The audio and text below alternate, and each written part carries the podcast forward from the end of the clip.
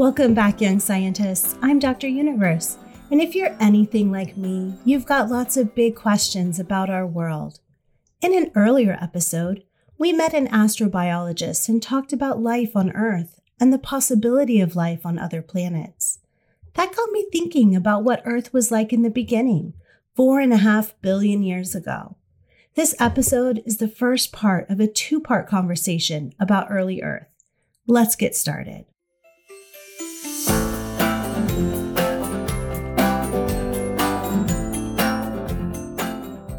I met Sanjoy Som after I recorded a podcast episode with my friend Afshin Khan.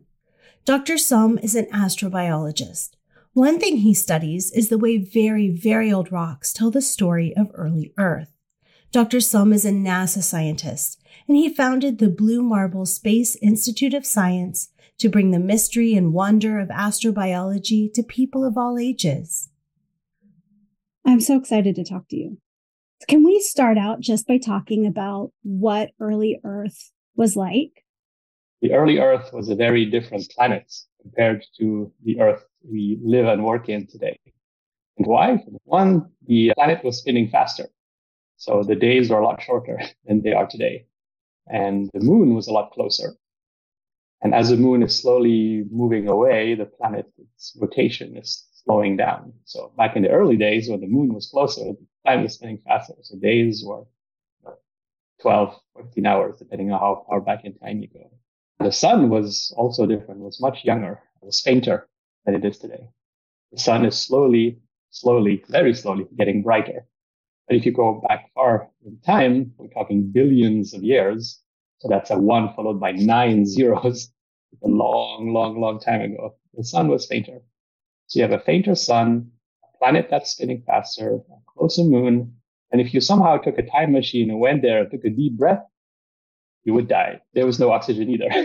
Oh no. but the air was different. It was much more volcanically active. There was no grass, no animals, no trees. All that comes way, way, way down the road. So for all intents and purpose, the early Earth is essentially, we like to think of it as an exoplanet. So a planet that has nothing to do with our own planet that orbits a star that's different than ours. That's how different early Earth was. Wow. That's incredible. If there was no grass and no animals, what did it look like? What would I see if I stepped out of my time machine? Imagine that you would step out on a field of black volcanic rocks. There are national parks out there, like in Hawaii and in Idaho, part of just this kind of field full of black volcanic rocks. And look a little bit like that. There would be no tall mountains. So you had volcanoes with very shallow slopes, kind of like in Hawaii.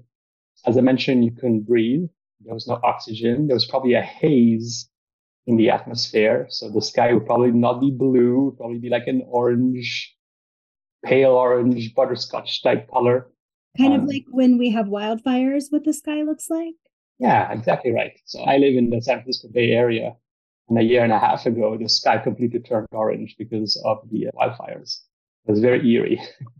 Yes. Something similar, I think. Yeah, exactly right. So that does not mean there was no life there was a lot of life and you could see that evidence of life in the rocks as well, which is incredible. Uh, but it was microbes. So single cellular organisms that lived and formed colonies. Those colonies, some of them are called stromatolites. And still today you find stromatolites in certain specific locations. The most famous one is in Shark Bay in Australia. And they've been alive as far back as time goes. I've seen evidence of those that are 3.5 billion years old it's cool because it's like these are your ancestors. so they're like colonies of bacteria. Yep. And they kind of baffle the water with their filaments, which traps the sediments, and the sediments fall on top of them. And then they climb on top of what's fall on top of them and do the same. So over time, they accumulate kind of this mound of sediments. And that shape cannot be produced with processes that are not linked to biology.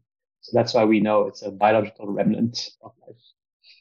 So I know there are a lot of theories about how that life started. Do you have a favorite? Yeah. So the origin of life is an active area of research. But unlike a lot of my colleagues, I don't think it started in a single location because a single location there's a lot of things that need to happen in this one geochemical setting for life to arise. And it's hard to appreciate that that could happen. I think all the different complexities that we have now as an evolved life form probably happened in different environmental settings on our planet. For example, hydrothermal vents or a beach where you have water that comes and goes, So you have dehydration and hydration. Many different chemistries happening in different environments. And somehow, and that's the weakness in my argument, somehow they found, found each other and kicked in a new form of chemical reaction. A lot of information how life evolved is encoded in our genetic code, is encoded in the molecules that do all their things in our bodies, but that can only go so far back. and so hmm. there's a big gap of knowledge between this last universal common ancestor that links you and I and all the animals and all the bacteria up to our common ancestor. There's a big gap between that and the origin of life. And it's unclear how to tease out that information. It's an active area of research, but I don't think we'll ever know. But I'm leaning towards that life is actually a product of different chemistries happening in different weird environments that the Earth produces. I love that. That makes so much sense to me. We are definitely a product of rocks, right? I mean, we have so much iron in our body that if you go back far enough, an environment that was rich in iron probably generated some of those early molecules that we then find are incorporated in our modern bodies. I mean, at the very basic level, biology is just a clever way of transporting electrons from different chemical species to extract energy. The transporters of electrons in our cells all have iron in it. Right? Why? Why iron? It's a fantastic element, but it's most likely was an early electron capturer because it formed in an environment when life was very young and not even being able to be defined as life, but iron was prevalent. And you have that in the deep sea and uh, there's different settings. But there are other metals in our body that do important things and maybe they reflect other environments where those metals were rich. So we are definitely a product of the geochemistry of our planet, which is good to think about because you know, in our modern day to day lives, we don't feel necessarily attached to the planet, but we are from it. And if one is more aware of that, I think it becomes easier to like, okay, now that I have the opportunity to help the planet out now, after it has nurtured me and my ancestors for billions of years, I have the privilege of being able to help the planet out. Maybe I should do something about it. So, but it's a different frame of mind of thinking about being a product of the earth than just living our lives, doing our work, eating our food. That is a completely different mindset than I've ever heard before. And it's so beautiful and it makes so much sense. And it does make me feel more connected to rocks and the earth. It's humbling, I find, and a good message to take care of our current planet. Are there things that kids can do at an individual level that can make a difference? Of course, we can all play our part to make a difference. What I recommend the kids to do is work with their parents to write letters to their local representatives and to Washington, DC, and making them aware that these are issues that matter to them. Ultimately, the people who represent us in government will fight for what their constituents want fought for. And so if the environment is something that matters to you, and to your children, or if you are a child and it matters to you, take a pen, take a pencil, write it down. Tell your congressperson, which your parents can help you find, that this is something that matters to you. And I am pretty confident you will get a response. That's amazing. I love that. I have loved every part of this conversation. I feel like I've learned so much. Yeah, I think the planet has a lot to teach us in terms of how to be better humans, and how to be better custodians of the planet. There's a lot more that brings us together as humans than what differentiates us. I'm sure you've seen those cave paintings, uh, you know, where they have the handprints with the red ochre around it. These are the ancestors to all of us. Right? You don't have to go back billions of years.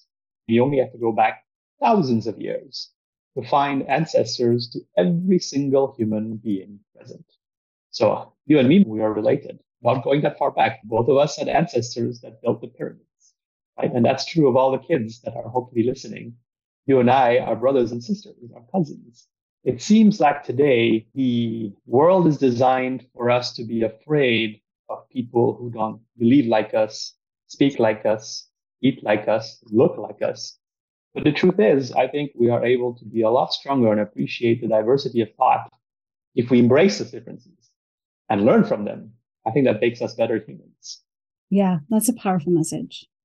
That's all for this episode, friends. Big thanks to Sanjoy Som for giving us a window into astrobiology. As always, if you've got a science question tickling your brain, you can submit it at askdruniverse.wsu.edu. That's A S K D R U N I V E R S E at wsu.edu. Who knows where your questions will take us next?